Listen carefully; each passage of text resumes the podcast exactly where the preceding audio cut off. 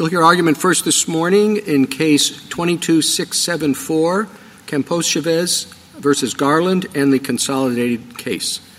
Mr. McLeod? Thank you, Mr. Chief Justice, and may it please the Court.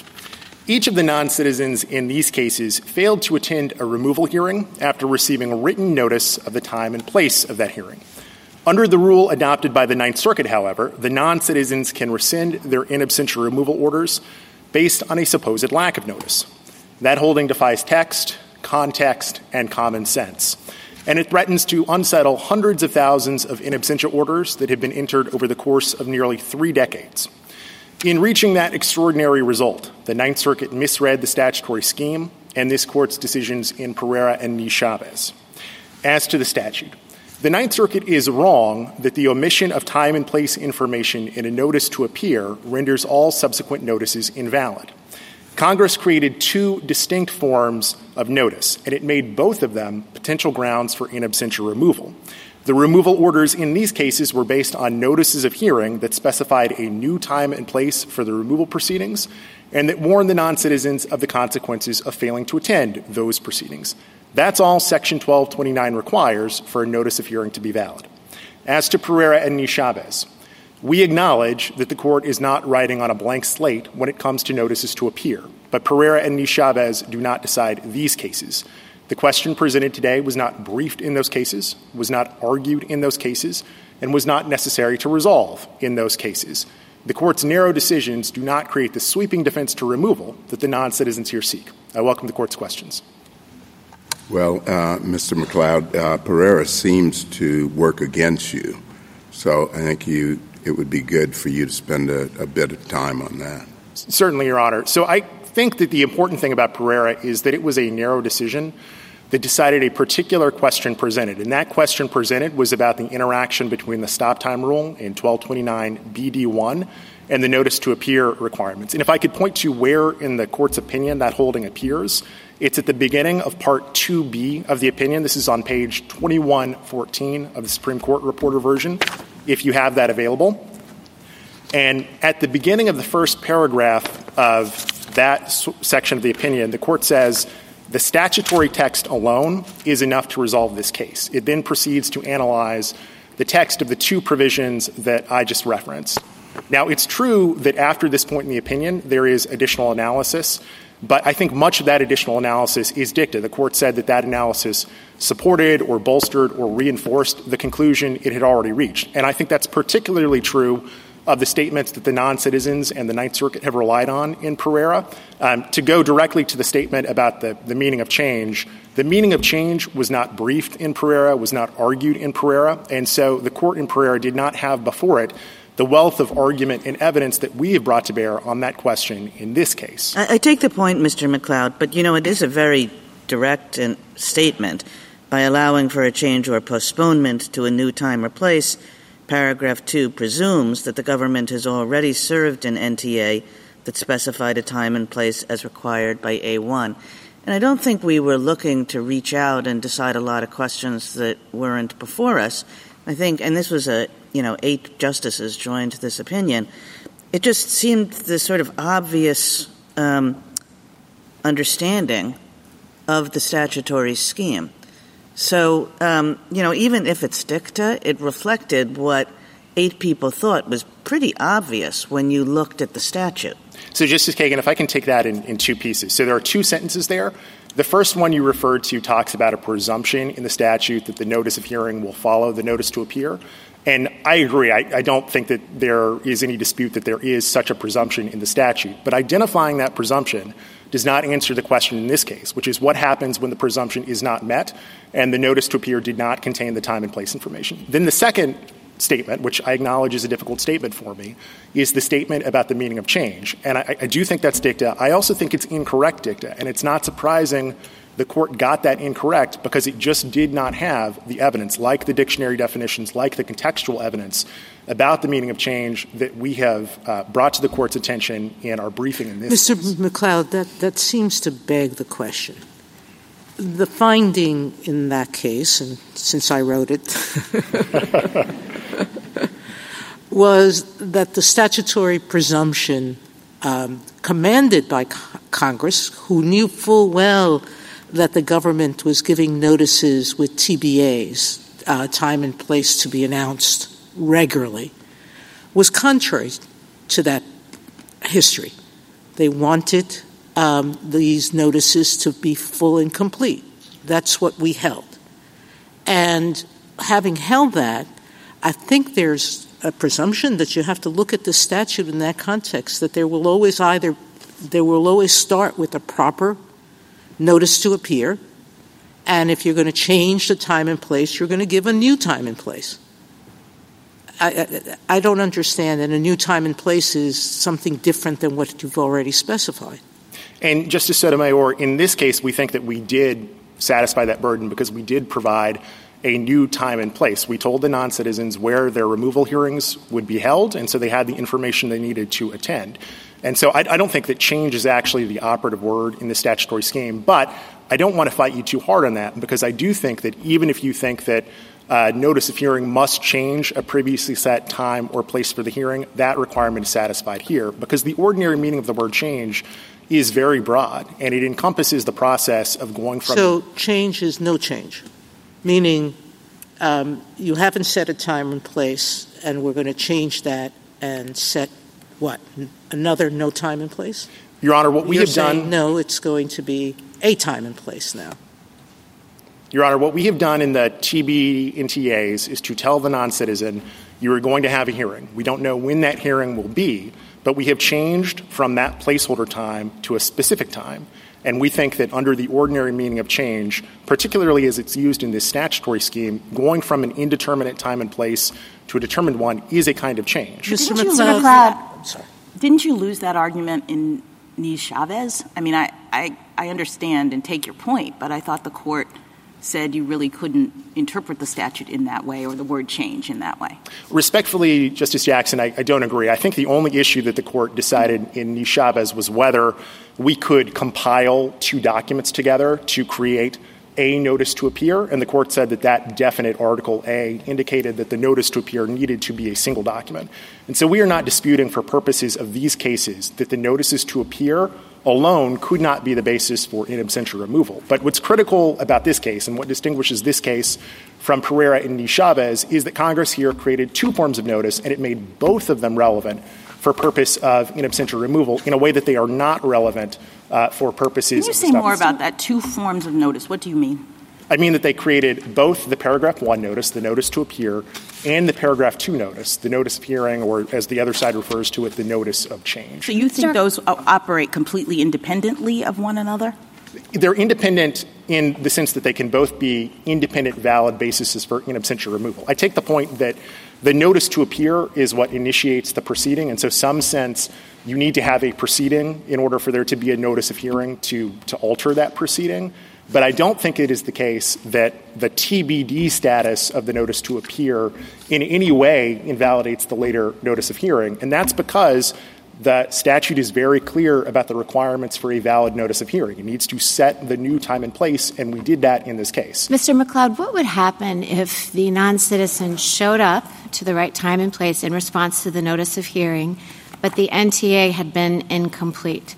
Would that be grounds for the non citizen objecting that the entire proceeding was invalid? Because after all, the statute does say shall this following information shall be provided. So if the date and time was omitted from the initial one, would that be grounds for an invalidation of the proceeding? No, Justice Barrett. All of the courts of appeals that have considered that issue and the board, um, when it has considered that issue, has said that the requirements, both the statutory requirements and the regulatory requirements regarding the notice to appear and the information it has to contain are claims processing rules. They are not jurisdictional rules. So they do not divest the immigration court of jurisdiction if there is information missing from the notice to appear. So, is your position? Let me try to state how I. Um, I don't think you say it quite this way in your brief, but this is what I take from your brief, and I want to see if I'm understanding it correctly. A notice of hearing presupposes that there has been a notice to appear because otherwise, well, both because of the word change, and otherwise there would be no way for the alien to receive it because you have to know what address to send it at or have personally served it, correct? That's correct. Okay, so is it your position that once the notice of hearing arrives telling the non citizen where and when to show up, even if there's some information lacking, and let's say it's information that's even maybe more significant than the date and time that the government has been omitting, and it's maybe an incomplete statement of the grounds for removal, that the alien, by, versus, by virtue of the in absentia provision, has an obligation to show up because he's on notice. It's not like he's not aware that he is in contact with you know, immigration and that there are removal proceedings underway. But he has an obligation created by the notice of, he- of hearing to show up and at that point to register any objections he may have to the incomplete NTA. That is our position, Justice Barrett. I want to make sure that I'm clear, though, that we think there are a number of safeguards that would prevent the result that you're talking about or the blank document hypothetical that the other side has raised. And if I could go into those protections.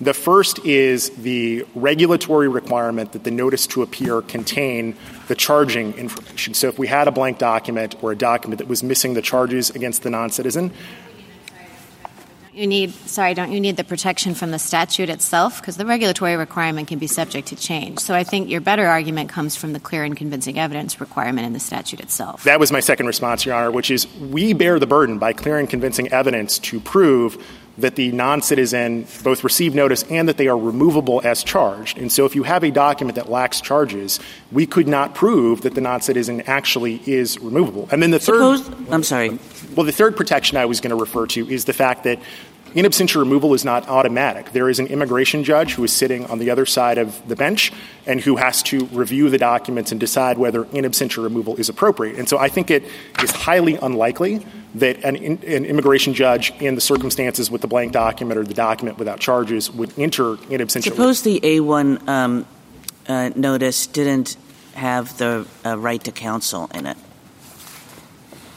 So the, the answer, I think, is the same as before. We view the right to counsel information obviously as an important piece of information, but the lack of that information does not affect the validity of the proceeding. So if the, the right, so it does suggest. I mean, um, you're, you're not informed of your right to counsel. Nonetheless, you have to show up.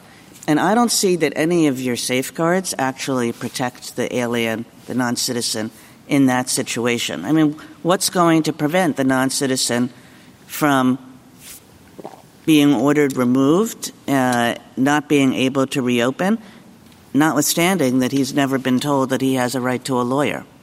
What prevents that result, Your Honor, is the regulations I was referring to. If the notice to appear does not contain the information about the right to counsel, that is an incomplete notice to appear that would be rejected by the immigration court. Well, I also want to emphasize counsel, that. Let, let, me let me let me pause there. Um, your regulations um, are interesting because they they suggest that a lot of things are required in a notice to appear, except stuff that the government finds inconvenient, like the hearing date, um, and try to resuscitate uh, the pre statutory regime that existed before where the government could um, issue as many notices as it wanted.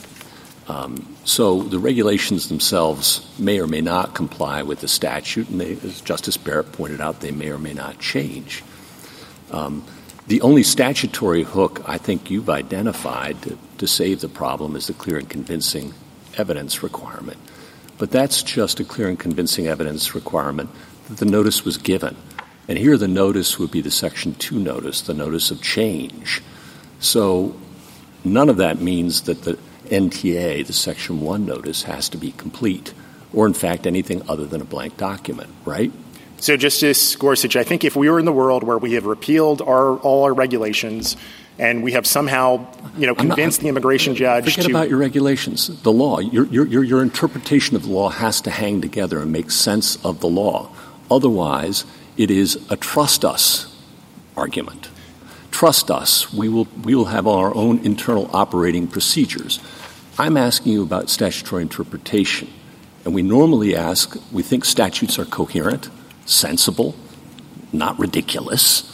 You, you invoke common sense in your opening argument. And here, one consequence of your argument, I think, is that the NTA can be a blank document and that you can remove someone in absentia based on a notice of change that says show up on a date certain. Nobody, the immigrant may or may not know that this is really the government. It's just a date to show up in some place. Doesn't have notice of charges or lawyers against him. and uh, the government wins. So, right? just, Justice Gorsuch, I have several responses to that question. The first is this is not a case where we are simply asking you to trust us. This is a statute that has been on the books for nearly 30 years. So let's talk about the statute. Hundreds What's, of thousands of times. Am I correct that the clear and convincing evidence rule that you're relying on as a matter of statutory interpretation would allow the government to remove somebody for a blank document NTA if they fail to appear on a notice of change, the government can prove by clear and convincing evidence it issued a compliant notice of change. Our position is that if a non-citizen receives a paragraph 2 notice, a notice of hearing saying show up at immigration proceedings at this date and this time, then yes, the non-citizen needs to comply with that. Okay. And if the non-citizen doesn't attend, and so if that happens, that's very far away if, from if the that happens. If that happens, if that's the consequence of your statutory interpretation, we have to ask whether that fits with common sense. You say, okay. One common sense consequence might be this that if the government can issue blank notices to appear, which it has found rather inconvenient in the past to, to comply with that provision, um, need only file notice of changes um, and then remove people who fail to show up, why wouldn't it proceed in exactly that fashion going forward as a consequence of a decision in the government's favor in this case? When, as I understand it, and my figures may not be exact, about a third of cases in immigration proceedings are in absentia removals, so failures to appear. So why not issue a blank NTA because they're hard, they're, they're pain, we found them difficult, then issue a, a compliant notice of change, show up on a date certain, and then remove about a third of the aliens in this country without any notice of the charges against them or their right to counsel or anything else, and then deal with the remainders and, and file compliant notices to appear in those cases. So, Justice Gorsuch, we do not do that and have never done that. I'm not for asking several you, reasons. Let's put aside the trust us arguments. What would prevent the government from following where the incentives of that decision might lead as a matter of law. And, and, Justice Gorsuch, what I'm disputing is that we would have any incentive ever to do that because if we did that, if we used the blank document, there would not be a removal proceeding under our own regulations in which to order the non-citizen removed. So we Mr. have no incentive McLeod, to do that. I, I have a problem, which is I think I don't have to go as far as Justice Gorsuch. You could continue what you're doing. We have two prior decisions telling the government a notice to appear is inadequate that doesn't have the time and place. Despite that, and despite the fact that there's ample proof that it can be done, it hasn't been done. It continues to issue these TBA notices to appear. If we rule in your favor, we're giving you an incentive to continue that practice because you can do it continuously. You don't have to pay any attention to the statute. You can continue doing TBAs and continue your practice. As Justice Gorsuch said, those people who show up, you give them a compliant one when they show up. Those people who don't, you remove them in absentia, and they can't ever come back and complain about your process. That's really the incentive here. So, just to Justice Sotomayor, I have two responses to that. First, I want to talk a little bit about our current practices. We have made very significant progress in the years since Pereira and Niz-Chavez in reducing the number of TBD NTAs that are still issued. There are technological and operational reasons why we're not down to zero yet, and I'm happy to talk about those if Your Honor is interested. But I do want to assure the Court that we take very seriously the obligation to comply with this Court's decisions and to comply with the statute. The, the bigger problem is assuming we could issue um, NTAs that had time and date information going forward, it does not do anything about the hundreds of thousands of cases that have already been closed, where removal orders were already so issued. So let's go to the practical problems. Um, you started by saying there's an entitlement to reopen. There isn't. It is the right to make a motion to reopen, but it's still discretionary for the BIA to decide whether to reopen. Is that correct? So that is the way that we read the statute. That's not the way that some courts, in particular the Ninth Circuit, have read the statute. They have suggested that if a non-citizen files a motion and they can prove that they, they got the well, that's a separate NTA, legal issue. Um, the way the statute is written, uh, it is not mandatory to reopen. It, they can take into account what happened in one of these three cases where a, uh, a litigant showed up. And I don't know, did you forfeit that argument in, was that the last case that's before us, the Mendez-Colin case? In the Mendez-Colin argument? Yes, he showed up a number of times and then left, correct? That is correct. And we did not make a specific waiver or forfeiture argument, if that's what Your Honor is referring to. That- We've highlighted the facts of his case for two reasons. The first is because it shows. But you could have made that argument. I suppose we could have, Your Honor, but it wouldn't, I think, address some of the problems with the other side's position. Um, in particular, the other If, side. if you had raised that argument, do you have any doubt the BIA would have said um, uh, you forfeited because you had notice of these proceedings and your rights and the time and place? So there are two problems with relying on waiver or forfeiture in this context. The first is it still allows these motions to be filed. And if even some significant fraction of the hundreds of thousands of old in absentia orders are injected back into the immigration system, that could have a very significant impact on a system that is already dealing with a backlog of 3 million cases. The second problem is that waiver or forfeiture actually heightens the perverse incentives that the non-citizens rule creates. Mendez-Colin would have been better off just never showing up. And so their rule creates a circumstance where non citizens are encouraged to flout the rules of the removal process by failing to But if you comply with the statute, they won't be in that position.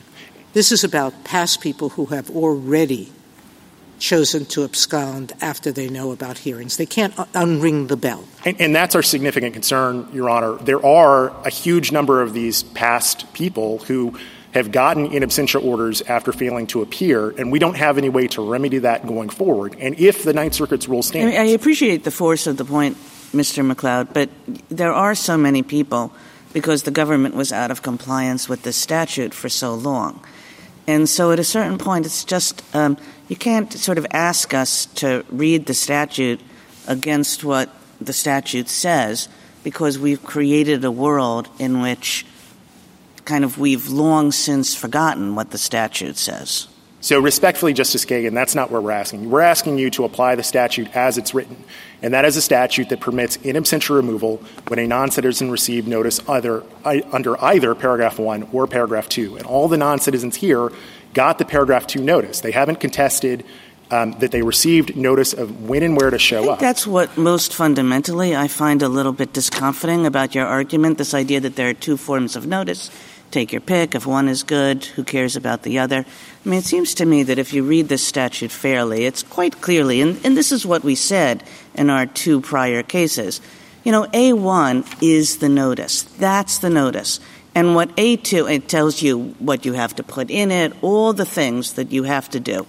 Here are the charges. Here's your right to counsel, and here's when you're supposed to show up. And what A2 was about is Congress understood that there were going to be times when you were told to show up on March 15th, and then it turned out that March 15th was impracticable or impossible for any of a number of reasons. And it was a mechanism to say, okay, we don't mean March 15th, instead show up on August 15th. But that's what the function of A2 is. It's not some completely distinct form of notice that you can say, hey, look, we did that one.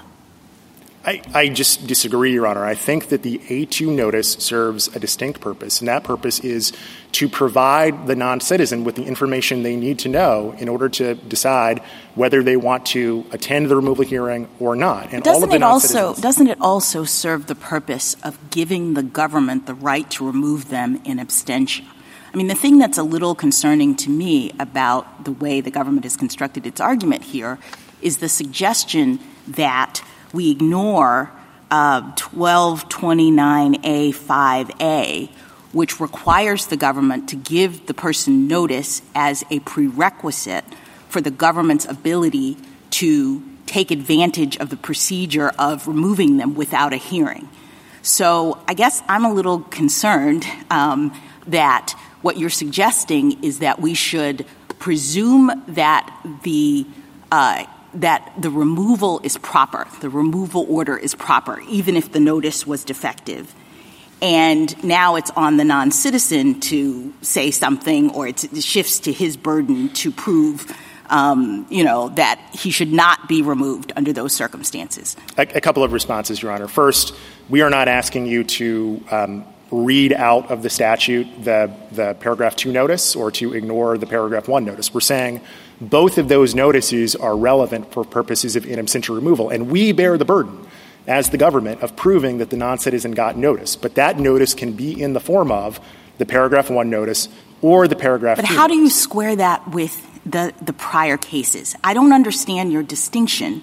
It, maybe I would understand it if we hadn't already looked at this same circumstance to determine whether a notice is defective and what is the consequence of that. So in Pereira, we said if it doesn't have the time or place, the notice to appear, then it's defective. And as I read Niz-Chavez, we say the government can't cure that def- deficiency for the purpose of the stopgap, uh, stop time rule um, by providing a paragraph two notice. So the government, I think, has to say there's something different about this scenario, the removal scenario in, in absentia, than the tops the stop time rule scenario. And there are two significant differences. Okay. One is textual, and one is based on, on legislative history and drafting. So the textual difference is that for purposes of the stop time rule, the only notice that is relevant is the notice to appear. That is the only notice that is referred to in that provision. Why, why do you say that? I'm sorry. Because when you look at the text of the stop time rule, it Yeah. says it is triggered based on the service of a notice to appear. There is no reference to the notice of hearing. But it says a notice to appear under section 1229A of this title, and the notice of hearing is under section 20, 1229A of this title as well. Well, Your Honor, that's the argument we made in Pereira that the court rejected. The court said that for purposes of that provision, only the notice to appear is relevant. So even though it refers generally to 1229, the notice to appear is the only notice that's being referred there, to there. And that is very different textually from the in absentia removal provision, which refers to notice under either paragraph 1 or paragraph 2. And What's so- the legislative history reason? the legislative history reason is that Congress clearly, when it was adopting these provisions, um, the in absentia removal provisions, wanted to cut down on procedural gamesmanship and the abuse of loopholes by non-citizens um, that could be used to avoid removal. So it makes sense that Congress would want to be expansive in in absentia removal in a way it wouldn't necessarily want it to do for purposes of stop time. Thank you, Counsel. Justice Thomas? Justice Alito?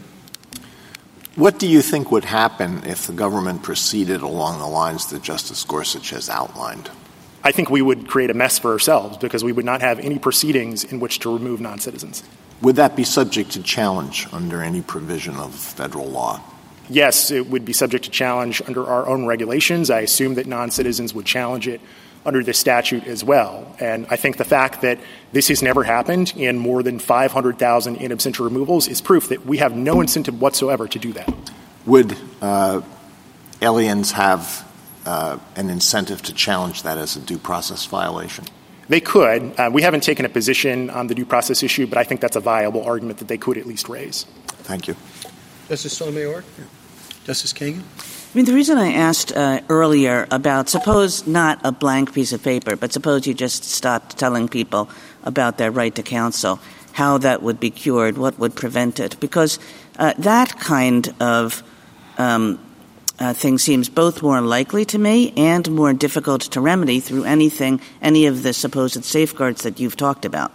So, Justice Kagan, if I can maybe address the question about whether that's more likely, I think it's important to recognize that the notice to appear is a form document. It's not as though Well, it to appear- now, but it doesn't have to be. And you know, maybe somebody will say, "Why are we put? Why are we telling people that they have this right?" So, Justice Kagan, if uh, you know non-citizens don't have the right to have counsel during these proceedings, they have the right to be informed um, that they could obtain counsel. If a non-citizen so- is, right, but you know, that's a useful thing for a non-citizen to know. and I'm not disputing that, and that's why we put that in the, the notice to appear. And so tomorrow you decide not to. If we were to decide not to put that information into the notice to appear, I would still say that that notice to appear can validly be used to start the removal proceeding. But the non-citizen, if they come to the hearing, as they should, can say, I was never informed of the right to counsel, and therefore I shouldn't have been, um, uh, you know, I should get that opportunity. Not th- th- that we have to start all over again. That's. I mean, what law would would the non-citizen at that point invoke under under your theory of the statute? So the regulations and the statute have been interpreted as a claim processing rule.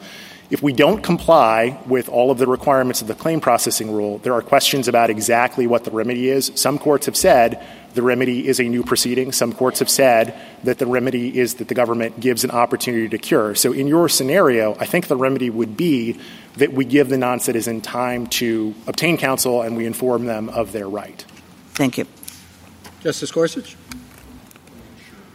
I understand in the first place your, your response uh, to Justice Thomas and, and, and Justice Sotomayor about Pereira, and particularly the most troublesome language for you about change meaning something other than what the government is currently suggesting. As I understand it, we, we would have to say first that's dicta and second it's incorrect. Is that right? Yes, and that's exactly the analysis the court undertook in the Kirtsaeng case, where it confronted a very similar statement. Got it. Okay. Um, I understand my hypotheticals about a blank um, sheet are hypotheticals, but it's not hypothetical that the government has long issued NTAs that are non-compliant and that it concedes it did so in the cases presently before us, right? That's correct. And then I wanted to ask you about uh, the provision in the in absentia removal uh, statute that says that uh, you can remove somebody if they've an alien if, if he has failed to supply his address. Doesn't that fairly suggest that the alien has first received a compliant notice to appear telling him, as the statute requires, that he must supply his address? Yes, Your Honor, and that's what the board held in the in re GYR decision that's cited on our reply brief. It said if you never received a notice that informed you of that requirement, you can't be ordered now, in absentia. I understand that's your response, that, the, oh, don't worry.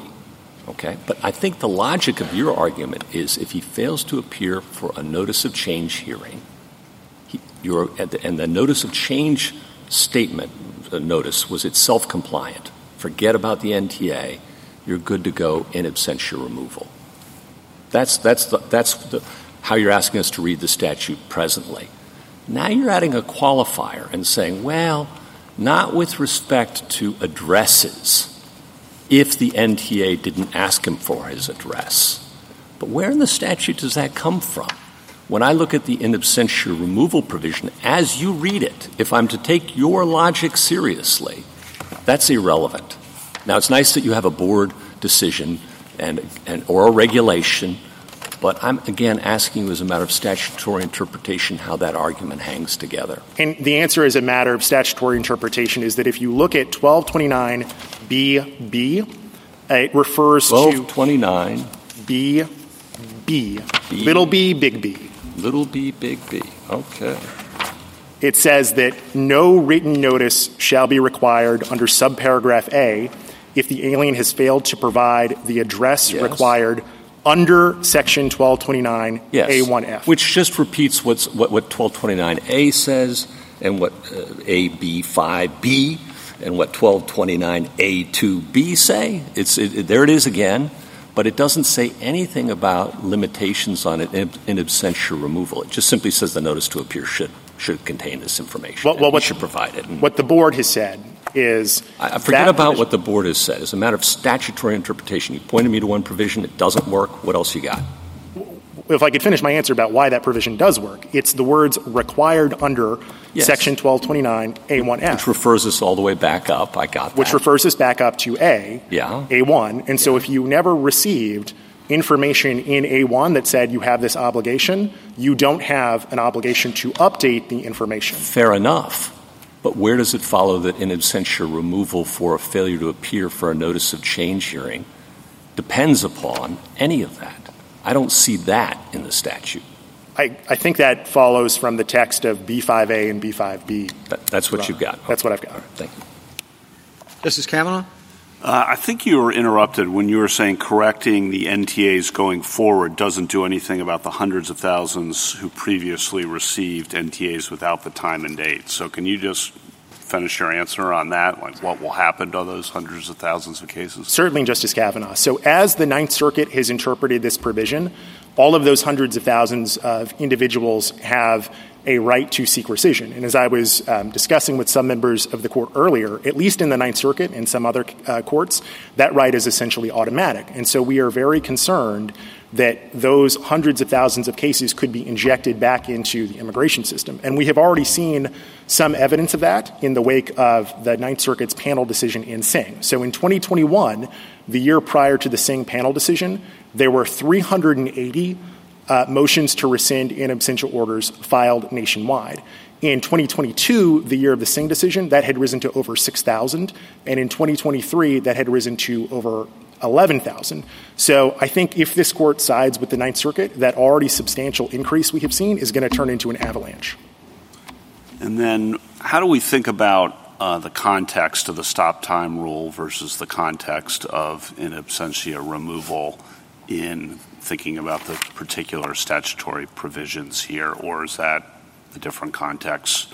Uh, not relevant? No, I think it is relevant in this respect, Your Honor. So, one of the concerns that the petitioner in Pereira brought and that I think the court latched onto in Pereira was that the stop time rule gives the government a procedural advantage. And there was a sense that it was unfair to allow the government that procedural advantage if it had never committed to moving forward with re- removal proceedings. What's the procedural advantage? Just spell that out. The procedural advantage is that the non citizen does not accrue years toward cancellation of removal.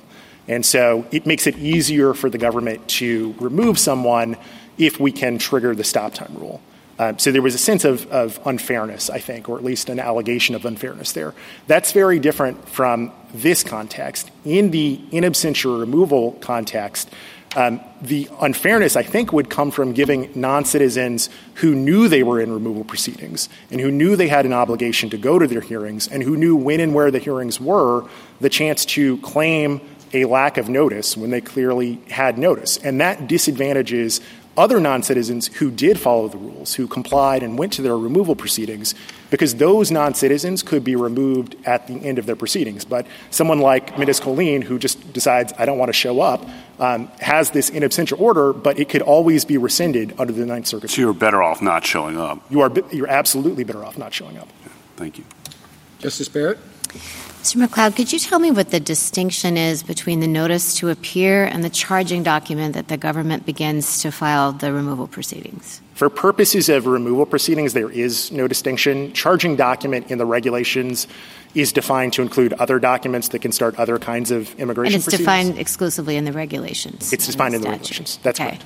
So in that clear and convincing um, portion of the in absentia removal pr- proceeding um, part of the statute, um, it says you have to show by clearing and, clear and convincing evidence that the written notice was provided and by clear and convincing evidence that the non-citizen is removable. Correct. Okay, so a big concern, and I think the, the worst part for you is this blank document hypothetical or hypothetical that omits crucial information like the right to counsel or the grounds for removal.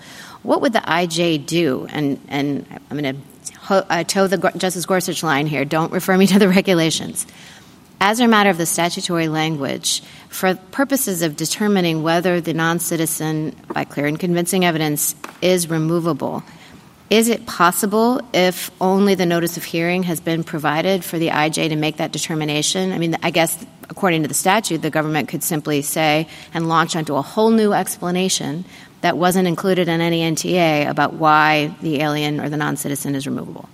So I, I think the answer is it is not possible because removability requires an assessment of the charges against the non-citizen. So if all the IJ had was the notice of hearing that says this is the time for the proceeding and the consequences for not attending. But the charging document, you told me, isn't defined in the statute, so it could say something different than the NTA. So if we are in a world where the government has supplemented the charges against the non-citizen, I guess orally, or they've appended them to the notice of hearing, I suppose the immigration judge could look at that document and decide that it.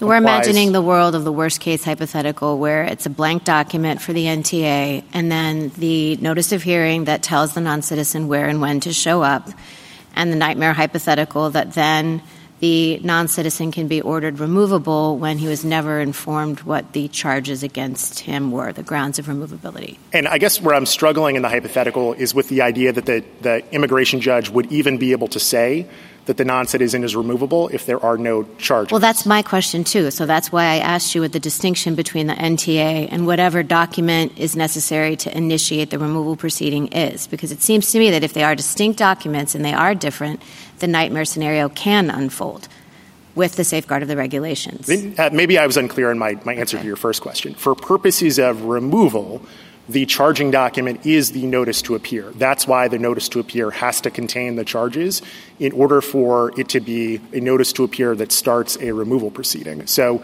in the blank document hypothetical where there's no charges whatsoever, there was no charging document, and so there was no proceeding, and there's no way for the immigration judge to assess removability because they can't see the charges against okay, it. So when you told Justice Gorsuch, he, he said all you need to show by clear and convincing evidence is that the notice was served, and you agreed with him. Are you amending that answer? I, I, may have misunderstood his question. I thought the question that I was asked by Justice Gorsuch was assume away all of those protections in the regulation and assume away the fact that the notice has to contain the charges. What result then? And I, I think the answer then is the notice of hearing alone would be sufficient, but that's just a million miles away from the reality of this statutory scheme. Okay, so your answer is that the non citizen cannot be found removable unless the government shows by clear and convincing evidence that the notice was provided and that he is removable. And you're saying that there's no way to show that he's not removable if the NTA has not been served? So at least that much information would have to be there? If, if there's no document that contains charges against the non citizen, there's no way to show that they're removable. Okay, so it doesn't eliminate Justice Kagan's hypothetical of right to counsel not being included, but it would eliminate the hypothetical of the entirely blank document. I think that's fair. Okay, thank you. Justice Jackson? So, can we go back to um, the distinction, if any, between the stop time rule um, and in absentia removal? I understood you to respond to Justice uh, Kavanaugh by saying that uh, the government's position is that the stop time rule gives the government a procedural advantage, uh, the ability to thwart the accrual of time. Um, and so that's why the government has to dot all the I's and, and cross all the T's with respect to that. But I guess I see this as exactly this, meaning in absentia removal, as exactly the same thing. Because ordinarily, uh, a non citizen would be entitled to a hearing where he or she could make an argument and advocate for themselves about removal. And the statute allows the government to get around that in a sense by allowing the, uh, the government to get a removal order in the absence of uh, adversarial presentation by the person who doesn't show up. And so I guess what I'm trying, still struggling with, is why we would have a world in which uh, a statute that requires the government to give notice in order to be able to get a removal in absentia order um, would allow for that notice to be deficient in any way. Justice uh, uh, Barrett talked about the different ways in which it might be deficient, but why, why could the government give deficient notice in order to get the benefit of in absentia removal when we've already held that the government can't give deficient notice to get the benefit of the stop time rule? I have a couple of responses to that, Justice Jackson. The first is um, we agree that non citizens get the opportunity to present their case in the way that Your Honor suggested, and they get that opportunity by showing up at the hearing. So the facts of these cases are we told the non citizens when and where to show up to present their case, and they failed to do that. Yeah, but the statute the statute doesn't say if the non citizen doesn't show up, the government gets the removal order. The statute says if the non citizen doesn't show up and the government proves that through clear and convincing evidence they got notice and the person is removable, then the government gets the order. So I don't think the government can rely on the fact that the person didn't show up as the basis for the validity of their removal order. And my question remains if the government doesn't actually prove that they gave the notice that the statute requires, why should the government be entitled to getting the removal order in this case when the government would not have been able to get the stop time order under our prior precedents? And, I think my answer is similar to the one that I gave you before, which is for purposes of in absentia removal, there are two notices that are relevant and can be a basis for in absentia removal. No, you're just saying and, that the notice isn't deficient. If let's assume that the notice is deficient. My question is, if the notice is deficient, you're suggesting that there's something about removal that would make it okay for the government to still get the order in that situation. When we've said if a notice is deficient in the stop time rule scenario, that the government can't stop the time. And I see that parallel, and I'm worried about whether or not you're really asking us to implicitly overrule Pereira or Niz-Chavez in the analysis if we hold for you in this case in the way that you are hmm? uh, setting forward. No, Your Honor. We're asking you to take Pereira seriously when it said that it was a narrow decision about the intersection between the stop time rule and the notice to appear requirements we are not saying that if a non-citizen gets absolutely no notice whatsoever, they can be ordered removed in absentia. Um, in these cases, it is true that the notice to appear lacked certain information, but that missing information was supplied by the notices of hearing that the non-citizens But you don't, you don't dispute that that missing information in this case is the same missing, missing information that was in Pereira and Niz-Chavez, right? We're not talking about two different kinds of missing information that might allow you to make this distinction. I don't dispute that the information is the same. I dispute that the relevance is the same because in uh, Pereira and in Niz-Chavez, for purposes of the stop time rule, there was a concern if it, we never told the non-citizen when and where to show up for the proceedings, they weren't going to be able to figure out what to do. Here, the information was provided to the non-citizens. All right, so let me ask you just two more really quick things. One is, um, is in absentia removal the only way the government can remove a non-citizen? I, I didn't understand your response to Justice Alito about that. You can, you can remove a non-citizen without in absentia removal, right? Correct. If a non-citizen goes to their removal proceeding, they can be found removable.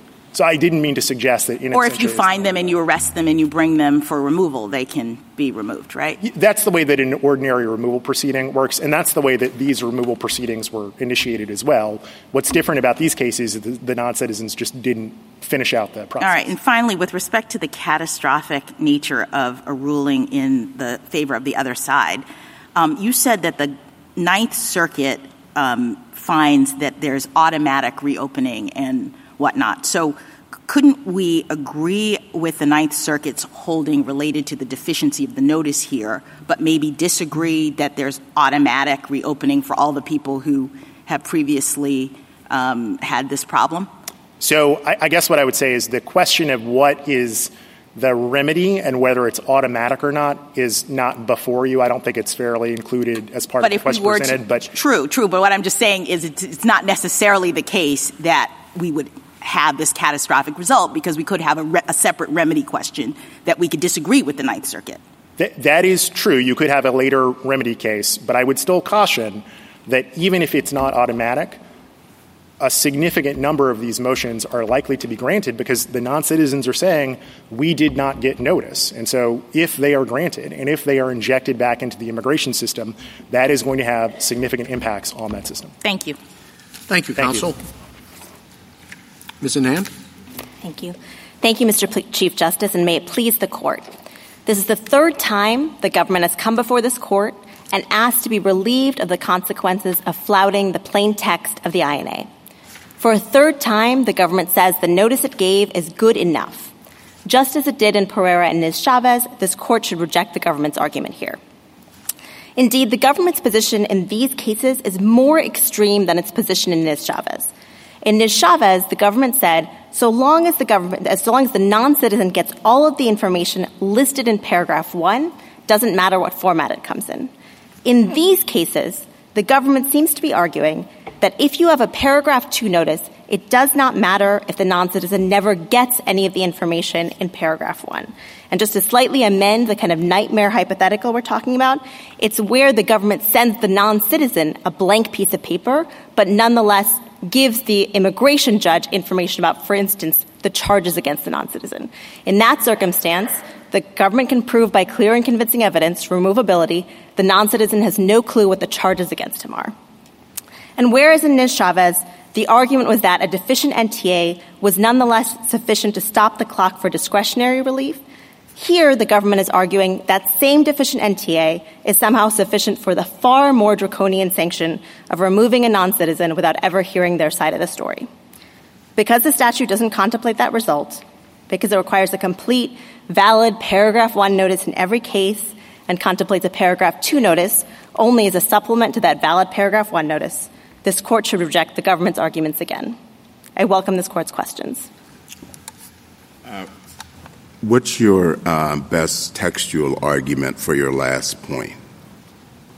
So, Your Honor, we think that there's two buckets of textual evidence. The first is about the sort of centrality of the NTA. So it's the fact that it shall be issued in every removal proceeding, the fact that it contains a bunch of information that's not in paragraph two, and the fact that the statute says that a hearing can't be held less than 10 days from the NTA. So there's a presumption of the NTA. The second bucket is the language of 1229 paragraph two, uh, which says that uh, a, notice of change must be given only in the case of a change in the time and place of the proceeding.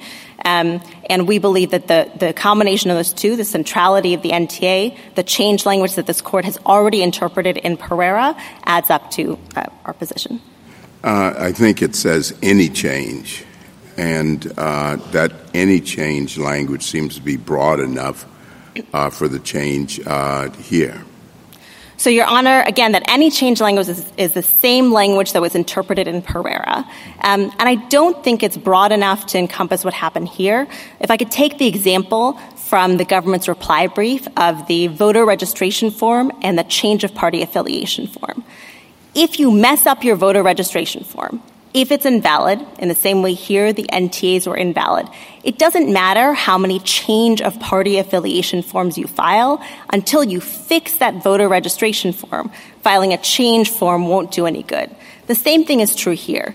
Because the NTA initially was invalid because it had the TBD language, it doesn't matter how many times you say, I'm trying to change that. Until you've got the valid NTA, there's no change to be had. Could I just have a clarification of your position, Ms. Anand? Suppose that you have uh, a non-citizen has a paragraph one notice and there's nothing wrong with the date and time. So the government fills out the date and time correctly, but it does something else wrong. It doesn't uh, uh, tell the non-citizen about the charges, or it doesn't tell the non-citizen about the right to counsel, or so forth. And uh, then there's a paragraph two notice because there needs to be a change in the date or time. Now, at that point, what happens? Is is is can the non-citizen reopen? So, no, Your Honor, and that's sort of for the reason I just articulated. So, we think that in this case, the change language is wrong for two reasons. One is we think TBD to date and time is not actually a change, but the other reason is right. So, I've just taken that out. Right. Right. So, so the second, and I'm saying. So, so now you can't rely anymore on the textual hook of what the word change means. Right. Do you So- still have an argument? Yes, Your Honor, because it's not just a change, it's a change to the time and place of the proceeding. And if there's never been a time and place of the proceeding set, because the NTA is invalid, right? It's not doing its function of initiating a proceeding, um, then there can't be a change to the time No, no, no. Maybe I'm not making myself clear. I was assuming that in your in there's there's no problem in the first notice with the time and date. So um, you know you don't get the textual hook of saying, "Oh, that's not a change," because it hasn't gone from to be determined to March 15th. It's gone from February 15th to March 15th. But there's some other problem. Uh, there's some other problem about the charges or about the right to counsel. Um, it seems to me that you've now lost your textual hook for the non-citizen to be able to say that they have a right to reopen. Am I wrong about that? I think you're wrong, and that's again because of, I'll go back to the voter registration hypothetical. So if the initial document is invalid, right, you never actually registered to vote, you can't just file, fill out a change of party affiliation form, even if you had a party listed in the registration form. And the same thing is true here. The NTA is invalid if it's missing some of the information in paragraph one, and so it's not actually doing any work. Now, So you know, you I would think it's say- overdetermined in this case. Well, do you think is I, a I- I just want to make before we leave this. I just want to make sure I understand it too. I'm sorry to interrupt, but um, you would just say there's simply no NTA, and so it isn't something that's remedied by Section Two which has to do with time and place information. You just need to file a compliant NTA, and then off you go. Is That's that- exactly right. Now, again, in this case, it's overdetermined because we also have that The TBD change. to date change Yeah. language, and because sort of the square holding of Pereira is that it's Just wanted to make sure I understood. Thank you. Thank you. Sorry to Do you dispute the proposition that just as a matter of ordinary language, there can be a change from an indeterminate time or place to a determinate time or place? So, yes, Your Honor, we think that ordinary speakers of English don't use change to refer to indeterminate time to determinate time. So we give the example of a bride who announces she's going to get married. We don't know the date yet. When she sends out her cards telling you the date, we call that a save the date, not a change the date, for instance. Well, I mean, if the, the bride says, I'm going to get married, and a friend says, Oh, when is that going to happen? And the bride says, Well, we don't know yet. Then the other person says, Well, let me know if there's any change. You think that's a, an unusual use of the language? So I do, Your Honor, and I think that's particularly so in this case because of the kind of validity point I've been making. So that is to say, when in the when the initial document No, no, I'm not talking about the, the intricacies of the statute. I'm just talking about ordinary language. I could give you many examples of exactly the same thing. It doesn't seem to me. You, you have an interpretation of change, but do you really want to say that this is outside of the realm of reasonable realm of possibility that people can talk about a change in that way? So I don't know if it's outside of the reasonable realm, but when combined with the language from Pereira, sort of not quite holding, but clearly sort of central to the discussion is this interpretation of the exact same language. And when combined with the other structural clues that an NTA is central to the whole administration of the statute, I think our interpretation of change is the better one. How do you respond to the government's suggestion that the NTA is really not central? I mean, the government says we are looking at the statute and it says, um, you know, we can get an in absentia removal order if we have issued one or two. Um, and so I guess the government's point is that suggests that one is really not pivotal in the way that you are putting forward. So I think that's wrong, Your Honor, for two reasons. The first is that the or in the in absentia context doesn't define the relationship between A1 and A2. That's done in the statute defining those two provisions.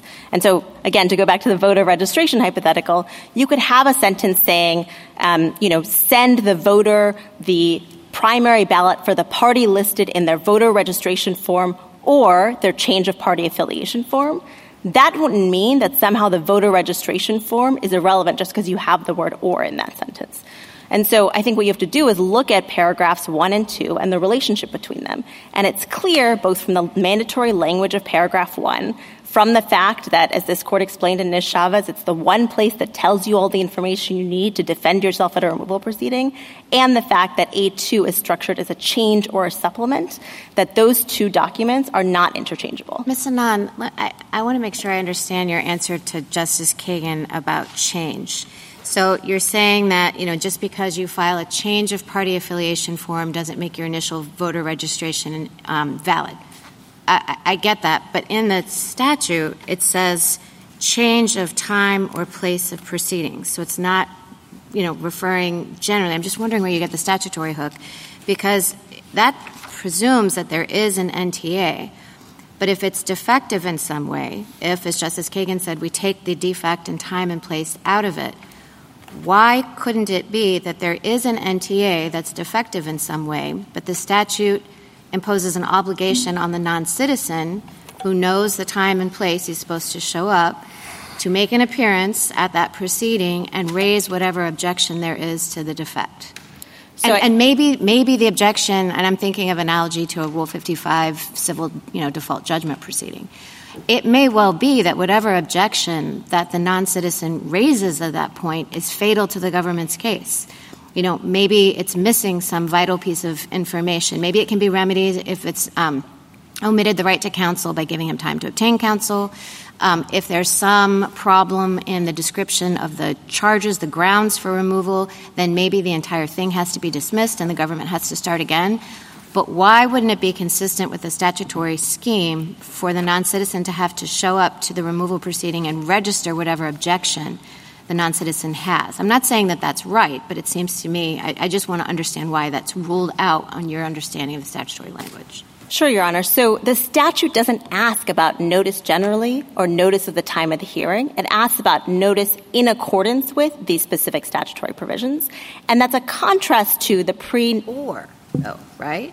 So that's correct. But our position is that there's been neither a paragraph one notice nor a paragraph two. But I guess I don't understand why, where in the statute you can say there has not been a paragraph one notice if there's been a defective paragraph one notice. There's been a paragraph one notice, and here I'm not talking about the blank piece of paper. I'm just saying it's missing some piece of information other than date and time. Um, why isn't that just a defective NTA? So I think that's sort of the square holding of Pereira. So again, Pereira reserved the question of missing other pieces of information, but the statute puts them all on par. Um, Pereira says it's not just that this is a deficient document. It says no notice to appear has been served, right? That's the language that Pereira was interpreting. But stopped, well, I'm sorry, go ahead. So, so Pereira's interpreting has a notice to appear been served under paragraph one. It says no notice to appear has been served if it's missing one of these pieces of information. So can I I'm not cutting you off. No, I'm uh, I, then I'll jump into that. I have. I want to follow up on Justice Barrett's question because she seems to be seeing a difference between a jurisdictional flaw and a claim processing flaw, which is what Mr. McCloud has been calling this. And I do think that we you have to address that question. It seems to me that the clear holding of our precedent, prior precedents, is that it's jurisdictional. That if you don't have a proper notice of appeal, of, of appearance, that that's a jurisdictional defect. They can't order you, they can't invoke the stop gap rule, but they also can't order you removed until they provide you with the proper document, correct? So uh, I think that's right. I want to be a little bit careful because I think jurisdictional is a little bit of a slippery word. It is. That's so, the problem. Right. Um, so, so, but so is using claim processing in this kind of context. So our position is that if you show up at the hearing, as Justice Barrett articulated, you can say this was defective, and until uh, the government cures that defect, they can't go forward. Congress also provided an express remedy for where there's a defective notice and you're removed in absentia. There is no remedy in the statute for where there's a defective notice and a removal order was entered after a hearing. So we're not saying that someone who attended their hearing had the chance to object to the notice to appear and was nonetheless removed gets to reopen because Congress hasn't provided that remedy. Congress has, so however, and could before I'm sorry, before we end you end today, I, I want to take head on the draconian um, consequences that are ruling in your favor uh, uh, that the government is painting, and I want you to answer that. So, but I cut off a colleague who had no. You may as well go with that now. so, so two responses, Your Honor. Right. So the first is the government came to you in Pereira and Niz Chavez and also articulated a parade of horribles. And this court said those sorts of raw, consequentialist calculations have no place, particularly where, as Justice Kagan noted, those consequences are a function of the government ignoring the text of the statute over many cases and many years. The second is, you know, I, I, I don't want to dispute that there will be an increase in the volume of these motions, but I do want to be clear about who exactly has an incentive to file them. Remember, if you win on reopening your in absentia removal order, all you get is another hearing, right? Even if you're successful in clearing all the hurdles. And at that hearing, you have to prove that you're able to remain in the U.S. And so, you know, for many, many non-citizens who have no pathway to staying in the United States, it's very unlikely that they're going to come forward and file one of these motions to reopen because the best they get is another hearing. Now, counsel, did I understand you to say that if, in, I mean, we've heard a lot of talk about deficiencies uh, in apart from the uh, the notice, and that being one of the problems. But you, you, should get original notice rather than simply later notice, even if uh, you, comply with the later notice. It, it, is it a harmless error situation if there have been no changes in the rest of the uh, NTA? So, Your Honor, I think that the statute doesn't contemplate that, right? The statute asks not just for notice or notice of the information listed in paragraph one, but notice in accordance with these provisions. And um, prior to 1990, remember the scheme was this sort of case by case adjudication. So the statute said notice reasonable under the circumstances. And what Congress did was it said rather than that kind of case by case adjudication, did the non citizen get enough notice? We're going to put the cards in the government's hand. Well, but let's just say that there has been no change in the notice. I suppose if you want to cha- challenge the notice as a categorical matter across the board of all these proceedings, uh, you could. But I thought you said that if there has been no change, uh, uh, in other words, other than a change in the time and the place, but the rest of the NTA is, is the same, that that individual would have no, no claim at that point. So just so I understand the hypothetical, the, the, the notice to appear is compliant? Except for, you know, the reason that the, the reason there is a later a new notice, uh, uh, that's the only situation in which it is the only aspect in which it's non-compliant. so and the person and the person shows up at the time. The person shows up at the time, so they have a non-compliant. They have a TBD NTA. That that right? Yeah. Uh, so I think at that point they can say, you know, they won't get much for it, but they can certainly say, you can't proceed till you give me a compliant NTA. The government no, has the, to print out a here's the, the, the NTA was compliant in every respect except that we had a TBA rather than the actual time and place. You got notice of the time and place. You showed up. What? Uh, you show up and you say, my NTA was not compliant. The government has to give you a new one and has to wait 10 days before they can remove you. Now, it was not compliant in that it didn't have a time and place. But then it was, there was a time and place. And you say he has to show up and say, I didn't get a time and place in the original one, even though I got a time and place in the second one and showed up. I can complain that I didn't get one in the original one? So I think that's a square holding of Niz-Chavez. Nis Chavez says two different documents that add up to all the notice required under paragraph one is still not a paragraph one notice. That's the holding of Niz-Chavez. And in this case, the government's position is even more extreme because they're telling you it doesn't even matter if the non-citizen never got all of the notice in paragraph Yeah, I know. one. That's what they're telling us. But I'm addressing a case which I would suppose would be a very common one where there's no objection other than that I didn't get the time and notice in the first place. There's been a lot of talk, well, they don't tell you, but right to counsel, they don't tell you this or that. What if they told you all that in the original one that you got, but it didn't have a time and place? Then they come back and say, well, here's the time and place. You show up and they say, well, what's, what's your objection? And you say that the objection is that I didn't get the time and place originally, even though I got it later and here I am. So I think that's right. I think that's the, the sort of square holding of Niz-Chavez. It says that those two documents don't add up to a paragraph one notice. I'll hasten to add, though, remember, this isn't just about eligibility to move to reopen. There are other points in the process where the question of whether the but your, your answer to the Chief Justice makes it clear, I think, but correct me if I'm wrong, that you would be better off not showing up. I don't think so, Your Honor, because remember, if you don't show up, all the government has to do at that point is say, oh, that's right, I didn't have a proper NTA. Here, here's, I'm printing it out, I'm mailing it to the non-citizen with the time and place. Ten days later, I can remove you in absentia. So either way, all you're buying yourself is the government reprinting this piece of paper and waiting 10 days to remove you. But the removal in absentia will be, uh, can't happen under your theory.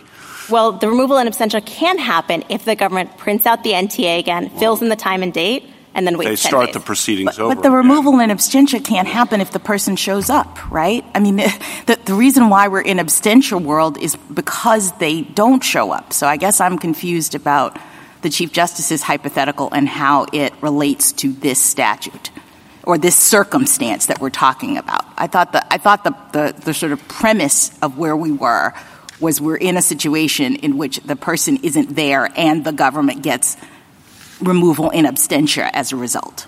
That's exactly right. I was just trying to clarify that I don't know how much of an the sort of uh, bizarre incentives point.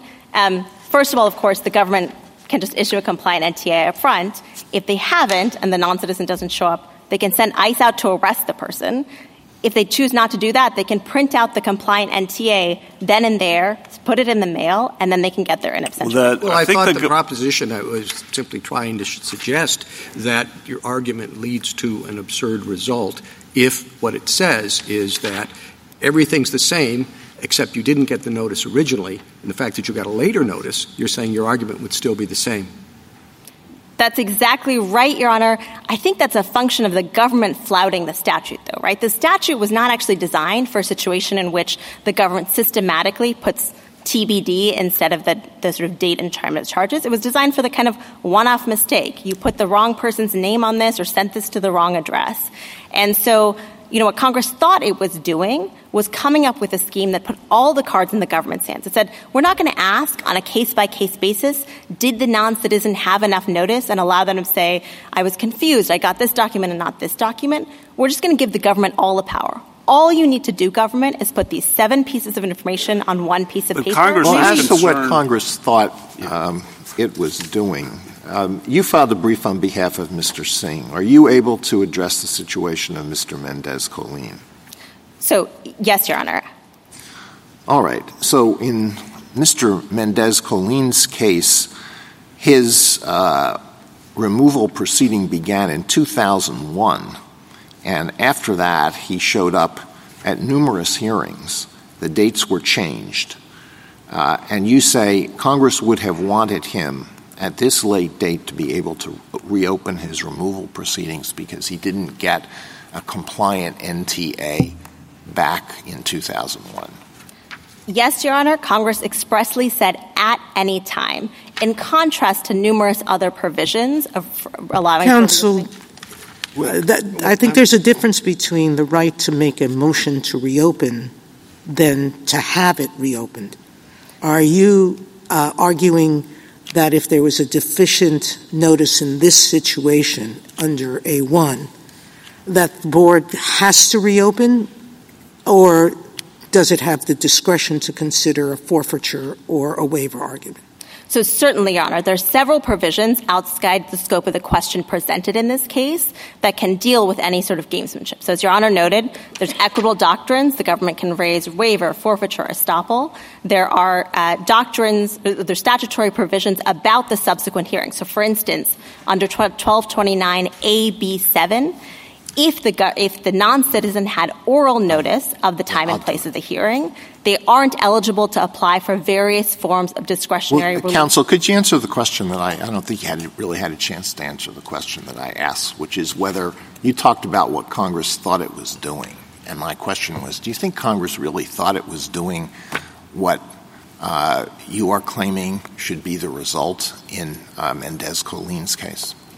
I think that Congress didn't anticipate the government would ignore the text of the statute. The reason that Congress put in the at any time hook is because they imagined these would be one-off circumstances where something gets lost in the mail or the government uh, makes a typo and so switches to non-citizens paperwork. They were not imagining sort of systematically ignoring the statute for many years. And so yes, at this point, the statute probably leads to results Congress didn't intend, but that's a function of the government flouting the plain text of the statute and shouldn't be uh, shouldn't have any bearing on uh, your reading of the remedial provision. Well, as to the plain text of the statute, we've now had like an hour and 17 minutes of argument, and virtually nothing has been said about the plain text of 1229A, B5A.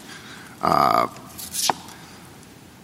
Pereira and Niz Chavez were literal interpretations of the statute. Now, there's an answer to what I'm going to say, but I'll get to that. But if you read the provision I just mentioned, literally, you lose, right? Any alien who, after written notice required under paragraph 1 or 2, uh, has been provided to the alien, okay? Notice under 2 was provided. So Right? we, disag- we disagree with that. So we don't think notice under two was provided because two is a supplement to a valid one.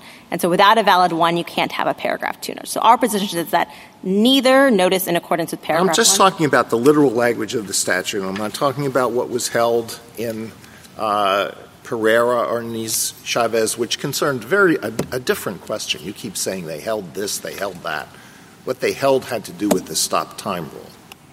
Just the literal language of this, that's against you, right?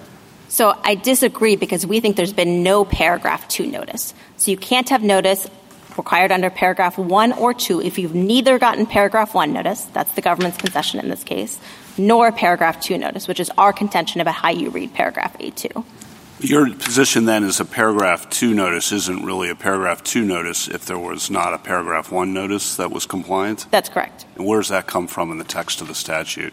two pieces. First is the word change, which, as we've explained, we don't think encompasses the difference between TBD and March 15th. And the second is it's a change of the time and place of such proceeding. So again, this is my voter registration hypothetical. If you never filled out your voter registration form, your change of party affiliation form doesn't it, it, is, is not valid either.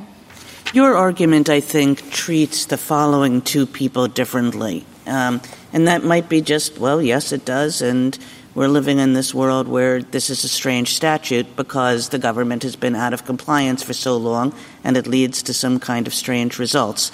But I'll, I'll tell you that I think that this is a kind of strange result, and I want to ask you to, to comment on it, which is um, one person gets A1 notice that is um, perfect, and it says January 15th. And then later gets uh, A2 notice saying, mm, let's make it June 15th instead. Now, the second person gets A1 notice that is perfect except that it says to be determined, and then there's a later A2 notice that says, okay, here's the new notice, June 15th. Now, I understand your view as to why the statutory text makes those two people different. But, you know, to go back to the Chief Justice's point about sort of, huh? Um, like, why are those two people in any different situations with respect to anything we care about? Why does one have the ability to reopen and the other does not? So, Your Honor, Congress was trying to address this problem in gross. So, in an individual case, there may not be much of a difference, but in general, Congress found that these TBD provisions in the notice to appear Remember, that's the one document that actually gets handed to the non-citizen, right? And so what Congress found is if you put a date and time in the notice to appear, there's at least one time when the non-citizen knows I have to be at immigration court, I can figure everything else out. If you only put a TBD in the notice to appear, what Congress found is the subsequent notices have a hard time getting to the non-citizen. And so the non-citizen never has a date and time certain they have to show up. I'm not sure that, that, that the statute does suggest that. I mean, the statute allows for, again, assuming you have perfect A1 notice, you can have a A2 notice and then you can have another A2 notice and another A2 notice, and all of these things are extremely difficult for any non-citizen to figure out. And the statute appears not to care about that. So why should the statute care about the difference between a to be determined and a certain date? So I think Congress assumed that the government would do its best to hold the hearing on the date in the NTA and only use the notice of change if it actually had to change the date. But you're right. In some cases, potentially, you know, a non-citizen who gets a TBD notice and a non-citizen who gets a notice with the date and time are similarly situated. But this court's holding in Pereira and Chavez is even if Congress's judgment was off on this, even if in many cases it doesn't make a difference, Congress has determined that what makes a valid NTA is the inclusion of these seven pieces of information, one of which the government didn't include here. I think but, the government's uh, broad argument is it's very odd when someone gets notice of the time and date of the hearing and skips it intentionally, flouting the system, thumbing your nose at the system, and then comes back when they're caught and says, oh, that removal in absentia was no good. Why? Oh, because I didn't have notice of the time and date of the hearing when we know. So I think that's the government's kind of overarching um, concern about reading the statute your way. Sure, Your Honor. So um, I think that the problem is you can't just look at this provision in isolation, right? So what Congress thought it was doing was it was giving the government all the cards. If you don't want if you don't want someone to skip the hearing, just put these seven pieces of information on the notice to appear and then they can't skip the hearing. There are other places in the scheme that allow for consideration of exactly the kind of fault analysis you're talking about. So for instance, um, you know, if you get to reopen your hearing, you may be ineligible for various forms of discretionary removal under 1229AB7 if you're that person who gets, you know, notice, oral notice of the date and time of the hearing and just doesn't show up. Um, as some of the justices have alluded to, there may be some residual discretion embedded in the may in B5 that gives the IJ some discretion All we're talking about is the eligibility criteria to even be able to file a motion to reopen. And at that stage, Congress didn't ask about notice generally, notice at the time of the hearing. It asked about notice in accordance with these two provisions that prescribe a particular format for the information. Thank you, counsel. Uh, you said that uh, Congress thought the government would do its best. I mean, as a practical matter, is it possible for the government to be able to put in the orders a time that they'll stick to? I mean, there's, there's a reason they say, you know, uh, TBA or TBD, right? And yet, uh, you seem to think that we ought to analyze it as if the facts on the ground are not what they are which may be right. I mean, if Congress doesn't like it, maybe they can change it. But it, it seems to me, in, at least in terms of practicalities, to say, well, they ought to put the time on when they issue the order, um, and if they don't, all these consequences are going to follow. The government makes the argument that, well, there are a lot, they're just not able to do that. Uh, and if there's a reading of the statute that makes more sense, or at least sense, uh, to deal with the situation on the ground, is that something we should consider? So I think the, sh- the short answer is no, but I also want to push back on the premise of the question. So no, again, Pereira and Niz-Chavez, the government gave you the same arguments, and this court said. Yeah, but you know, Pereira and Niz-Chavez, of course, dealt with an entirely different question. Sure. So, uh, so push, push, back on the. So on the premise of your question, Following Pereira, as my friend on the other side has told you, the government has been able to, in the mine run of cases, put dates and times in these notices. And the immigration judge's brief tells us that there was until 2014 a scheduling system that, as far as these former immigration judges understand, had the ability to schedule these date and time of the hearings. So that evidence that prior to 2014 there was a scheduling system, post Pereira the government's been able to do it, strongly suggests that actually the government has had the ability to do this and has chosen not to, despite knowing, as this court put it in Niz-Chavez, since 1996 that this was a requirement. Do you have any idea how often the, uh, when the government puts in an original time that that time st- sticks or hasn't been extended later on? Or? So I, I, don't have those numbers, Your Honor. Um, but I'll note that prior to 1996, Congress gave the government the option, right? It said you could put the, the date and time in the order to show cause, which is the predecessor to the NTA, or somewhere else if you couldn't do it. And in 1996, Congress made the decision that it was no longer going to kind of excuse the government from putting the date and time in the initial document. And it did that with a full understanding, right? The government testified at that hearing of the logistical problems of doing so. Thank you. Justice Thomas? Justice Alito? If the the date that the government puts in an NTA is sort of an aspirational date, but in a good percentage of those cases, they end up having to change the date. Uh, is that is that system better for non-citizens than a system that would tolerate the TBD in the initial NTA? So Congress made the determination it was better, and I think that's because of what I said to Justice Kagan, namely the NTA is the document that's generally handed to the non-citizen. It's the one you know they got.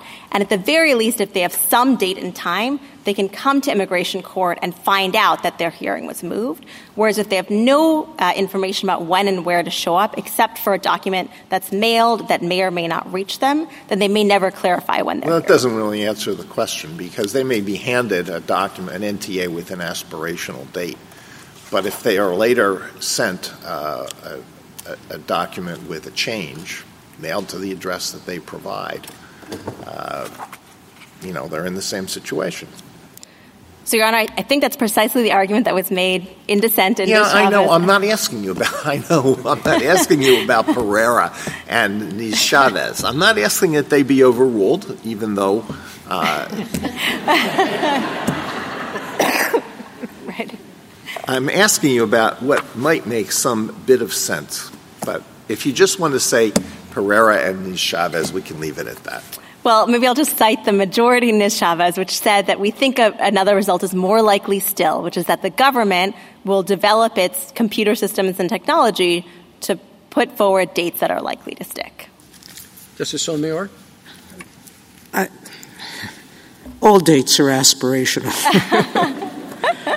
um, but in the mine run of cases, the first appearance, like the first appearance when you're arraigned, um, you don't accomplish much substantively. There's not decisions on whether you're going to be uh, convicted or not at an arraignment generally, unless you're going to plead guilty. But even then, time is usually given for people to confer with counsel and do other things. I'm assuming that this TBA, as you explained, is just the start of the process, correct?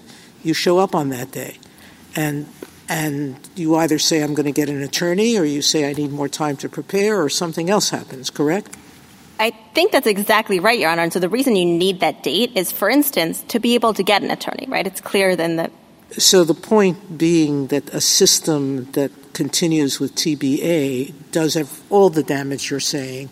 It doesn't tell people where they should go to find out if something has been changed or to direct figure out where to hire a lawyer given that I know that many of these TBAs are in jurisdictions different than where the alien was served, correct?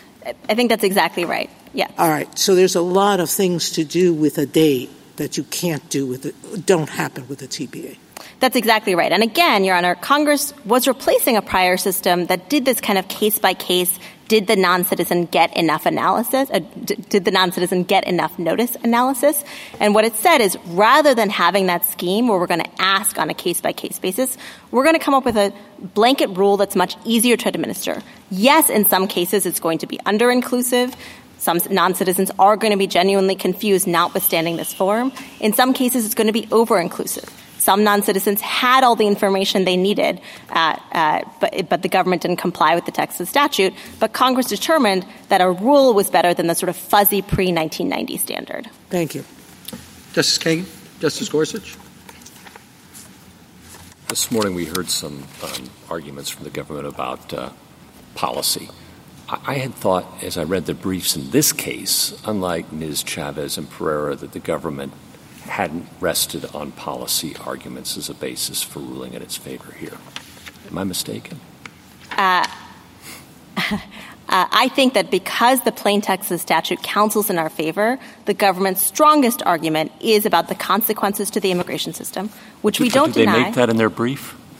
I, I believe they mentioned the hundreds of thousands Hundreds of of immigration thousands. cases Okay. in their, Okay. in their brief. All right, fair well. enough. Thank you. Um, and, and we're asked to weigh, uh, in this discussion, seems to me summing up, um, at least in part, kind of two, two difficult circumstances. One, um, on the other hand, a suggestion that it's harmless or might be absurd to require the government to fill in a TBD. Um, Congress, Congress may have thought dates were important, but nah, they're not that important. Um, and on the other hand, the potential that uh, an alien might might be removed from the country in absentia without any notice of the charges against him, his right to an attorney, the facts of his case, based on a compliant notice of change, which just says show up on a date certain, and you don't know where it's coming from necessarily or who, and then clear and convincing evidence in whatever form that the government may supply in a non-adversarial proceeding, uh, inquisitorial proceeding before its own employee, an immigration judge. How do we weigh those two consequential arguments? Sure, Your Honor. So I think the short answer is Congress has done that weighing for you, right? That the date and time is situated no differently from the other information listed in paragraph one. Um, but even if we were to do the weighing, as Your Honor noted, the first, uh, the first sort of downside is entirely within the government's control. The government can just put a date and time on the notice to appear, as it acknowledged nearly 30 years ago the statute required it to do. On the other hand, the non-citizen has no control over whether they get adequate notice. And so in the hypothetical you're talking about, where they're never told of the charges against them, they're removed in absentia without an opportunity to present their case before the immigration judge, that's a pretty draconian sanction, and there's a reason why Congress wanted to be to uh, in absentia removal orders, in particular, to be able to be reopened at any time if there's inadequate notice. It's because Congress thought that downside of someone being removed with inadequate notice was so uh, was so draconian and so severe that it gave this remedy to non-citizens. Thank you. Justice Kavanaugh? You say inadequate notice, but they had notice.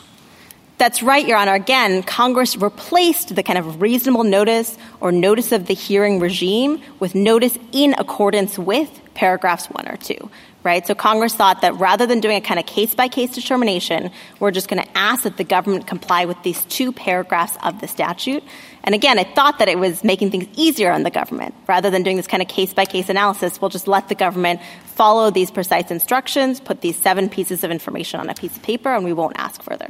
So Congress was concerned, correct me if I'm wrong, about people not showing up for their removal hearings, right?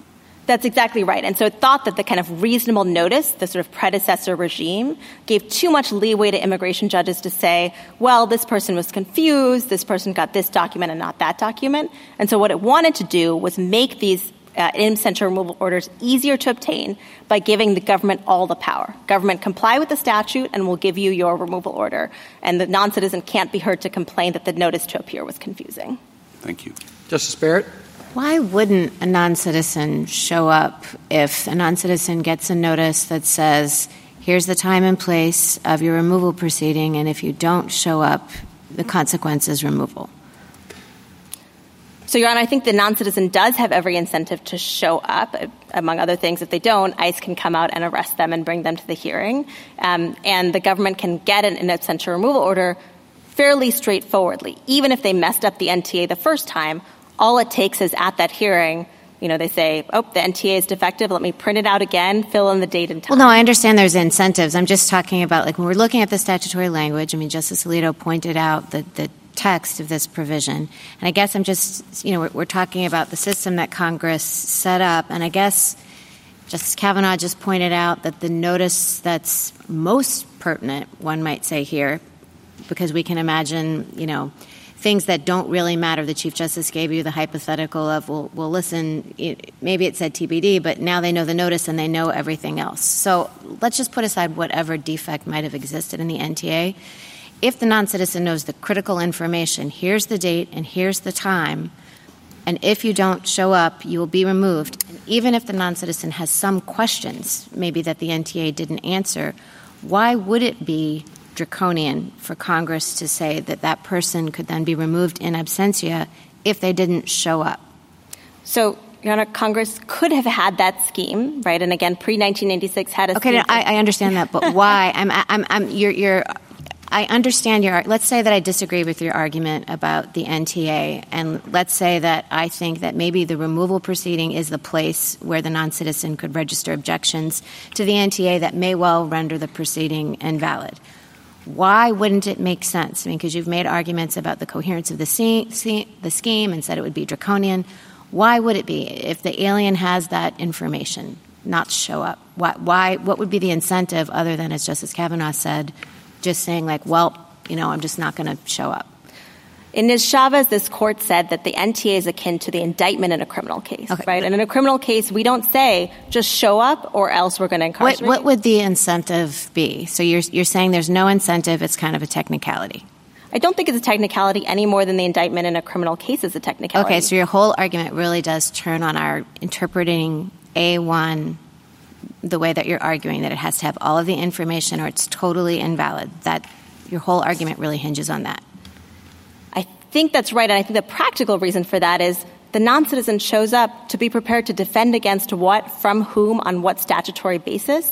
That can't possibly be the scheme Congress intended, to have the non-citizen show up at a date and time on pain of in absentia removal without even knowing what they're going to have to argue over or why the government thinks well, that oh, the non-citizen could show up and say, I have no idea what the government is intending to proceed against me, so please, you know, I, I, need to know. And at that point, the immigration judge, they may say, the government has given completely inadequate notice and so can't proceed. Or the immigration judge that the, the, statute's constraint against that happening is not just the immigration judge's discretion. It's you've got to do something like in a criminal case to let the non-citizen know what they're going to be facing when they show up. Justice Jackson? Yeah, can I just go back to Justice Kagan's question about the difference between uh, a non citizen who gets a complete NTA, one who doesn't, both get the change order that says come June 15th? Um, it, you know, I was sitting here trying to figure out whether or not those people really are different. And I guess if both show up on June 15th, they're not different for the purpose of this scheme because there's no removal in absentia. If they come, they're actually having the hearing, right? So we're not talking about a situation because I, the removal and absentia provision, one of the requirements is that the person doesn't show up. So we're not in the world of removal. Am, am, I right about that? I think that's right, although we, I think we would say that under paragraph one, which says that notice to appear shall be given in every removal proceeding, yeah. the, the TBD person who shows up can still register an objection. Say, yes, yes, yes. But I'm just talking about with respect right. to the yes. order of removal. Right. It will not be an. It's not going to be under an in absentia authority because That's the right. person is there, and both of those people are there, so we don't have that difference. Yeah. And then if they, if neither show up, then the removal order gets issued, and the difference is in whether or not one can move to reopen. The one who got all of the information can't and the one who didn't can. Is that right? I think that's right with the one caveat, which is that we don't think that an IJ should enter the removal order in the first place. Yes, under understood. B5A. But let's say they do. Right. Yes. The government, you know, convinces them to, even Yep. though the, the the one who got the defective notice is there. The government, in both cases, the IJ issues the removal order, and the difference then becomes that one can reopen. You would say Exactly, because yes. they got all the information, and the other one couldn't. All right. So my question, I guess, is: Is there anything odd or strange about Congress trying to enforce or police its requirements of the government with respect to notice in that way? So the difference is one can move to reopen, one can't. And so why couldn't Congress say, you know what, we're going to allow the person who didn't get all the information to reopen because we want to make sure that the government puts all the information in their notices per the statute? I think that's exactly right. As Your Honor put the point earlier, the government gets a huge procedural advantage, right?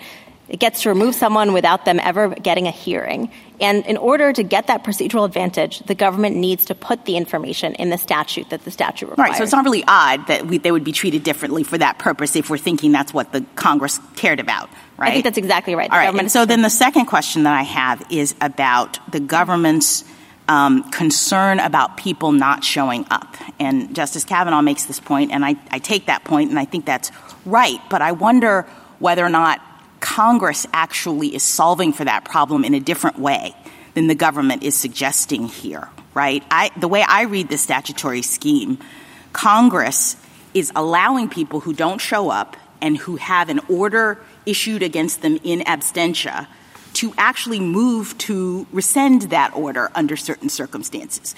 So it's not as though they say that, that, we don't have a provision that allows the person who doesn't show up to do something. And the government here is saying, well, what about all the gamesmanship of the person not showing up?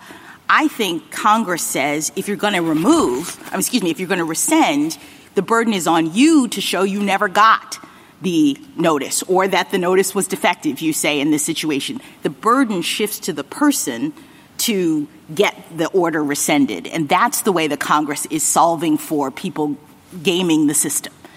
I think that's exactly right. Um, so it's not only the burden shifts to you, it's remember um, uh, the government can fix all of this, right? The cards are in the government's hands. The government can you know, issue a new NTA that day and then you've got no remedy going forward. So it's a very risky, you know, if you imagine the hypothetical non-citizen who says, oh, I caught the government with a TBD in the notice to appear and I'm not going to show up. All the government has to do to fix that is at the hearing where the non-citizen doesn't show up, they print out the NTA again, they fill out the date and time, send it to the non-citizen, and then they can get that in absentia removal order. So it's a, it's a game that wouldn't get the non-citizen much benefit. And as Your Honor noted, the question of B5C2 is about policing the government, right? The provisions in B5C2 are, did the government turn square corners? Did the government issue notice? We see that in the other part of B5C2, which is about non-citizens in government custody. And there's a way to prevent the gamesmanship that we're worried about or that the government is worried about here. Because, I think that's exactly Because if you actually did receive the notice, you're not going to be able to rescind. That's exactly right. The, the right. cards are all in the government's hands. They Thank can you. prevent any gamesmanship. Thank you, counsel. Rebuttal, Mr. McLeod.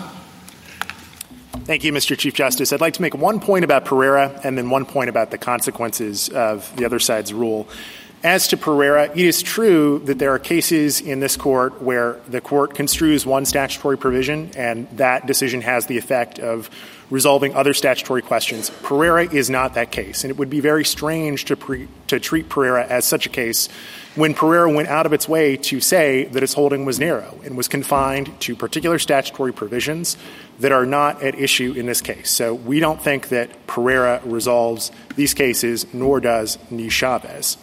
Um, finally, as to the consequences, the consequences here are not just the number of motions to rescind that might be filed. The larger problem is that the other side's interpretation of these provisions deprives them of any sort of rational force. There's no reason that Congress would have enacted the version of the provision that Ms.